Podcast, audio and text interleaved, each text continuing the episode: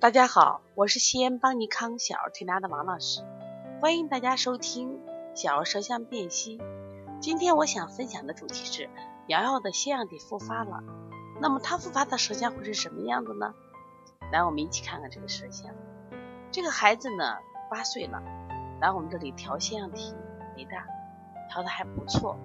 以前他睡觉打呼噜，严重的时候憋气，那现在通过调理，这些症状都没有了。其实这也说明腺样体呢，它是一个增殖体，它是可逆生长，就是可大可小。在这里顺便说一下，如果你的孩子腺样体肥大，真的不需要摘除，我们通过调理是可以干预，而且是可以好转的。但是呢，进入三九天，天气特别寒冷，这个孩子这两天又打呼噜了，妈妈就紧张了，王老师怎么办呀？呀，好不容易调好的腺样体又复发了。我说没事儿的。我说这两天是感冒引起的腺样体肿大，不是肥大。这种复发是急性的，是很容易调的。那凭什么说是肿大呢？我们从这个它的舌象来看，因为腺样体长在鼻咽顶部，我们看不见。但我们看他的舌头，你看这个孩子的时候，平常的时候是粉红舌、薄白苔，就隐隐约约看见苔。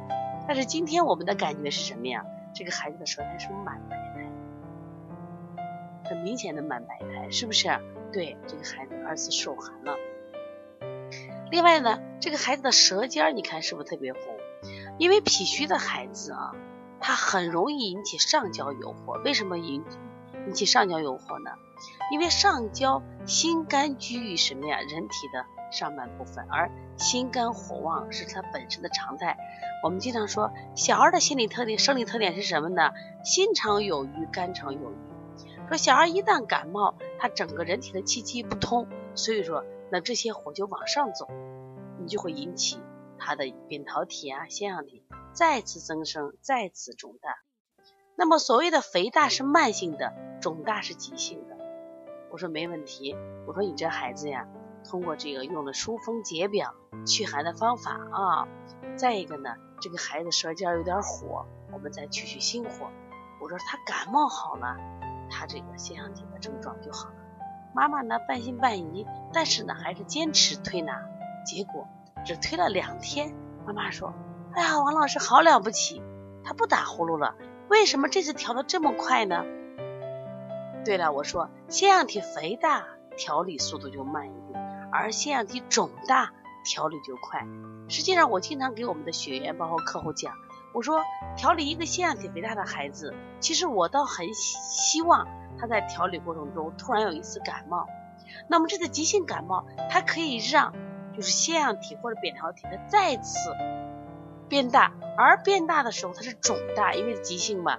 从颜色如果如果我们用从颜色区隔的话，肥大是淡色的，肿大是鲜红的。那么肿大了的这个疙瘩，它很容易消肿，大家可以想象中。我们眼睛上原来长过这个小，就麦粒肿，是一个这个肿大的疙瘩，你摸里面有脓。那么腺粒肿是个肉疙瘩，那腺粒肿就相当于肥大的腺样体，而麦粒肿相当于肿大的腺样体。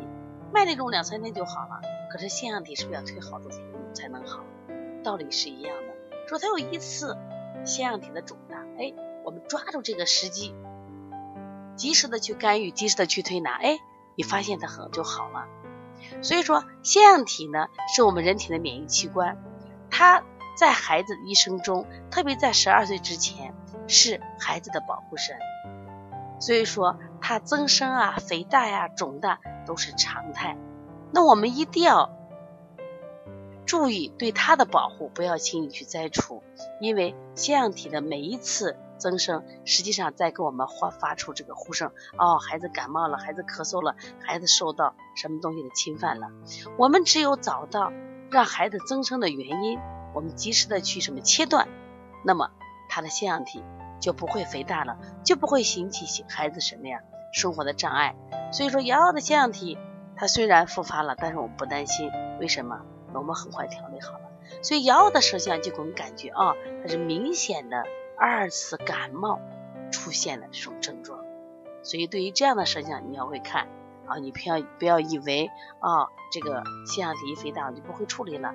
但是我通过他的舌象看出了，哦，他二次受寒了，气机不通了，上焦出现什么呀？火的象了。所以说我把他的气机调好，把寒邪赶走，那么这个腺样体不就调好了吗？如果你有什么问题，可以直接拨打王老师的电话幺三五七幺九幺六四八九，那么也可以，如果想购买邦尼康的相关书籍，可以在淘宝搜邦尼康小儿推拿书籍。最近的边远的地区，在二十号左右就可能停发这个快递了。如果特别边远地区要购买书的话啊，因为我们除了这个舌象以外，我们还有黄老师讲临床辩证，二十八种咳嗽的，二十二十八种发烧的四合一疗法，二十五种咳嗽的四合一疗法，包括我们的舌象书，那么正在呃热卖中。如果需要的话啊，在淘宝搜。如果想咨询邦尼康啊，三月份。的这个开店班的辩证班的课程，可以直接啊拨打我的电话幺三五七幺九幺六四八九，或者是我们小编的电话幺八零九二五四八八幺九。